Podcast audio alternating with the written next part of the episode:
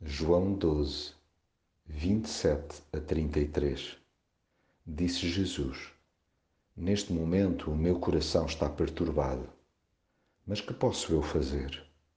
Pedir ao Pai que me livre do que está para me acontecer nesta hora? Mas eu vim ao mundo precisamente por causa desta hora. E eu, quando for levantado da terra, hei de atrair todos a mim. Por estas palavras, Jesus queria indicar o género de morte que o esperava. Jesus sabe bem o que sentimos quando estamos perturbados, pois passou por momentos de enorme tensão. O seu coração ficou apertadíssimo na hora de aproximação da cruz. Ele próprio se questionou sobre o que fazer nessa dura ocasião. A natureza humana inclina-se logo para rogar por livramento imediato. Mas com Jesus, aprendemos que importa depender de Deus nos instantes de maior sofrimento emocional.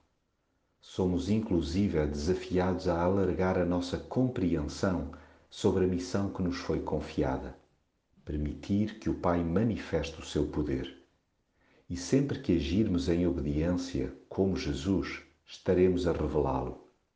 Deus continua a autenticar a obra de Jesus de forma bem audível, ainda que muitos não o reconheçam. Alguns preferem avançar com explicações naturais ou espiritualizar tudo, sem contudo admitir a sua centralidade. Já vai sendo tempo de perceber que o mundo sem Jesus está condenado.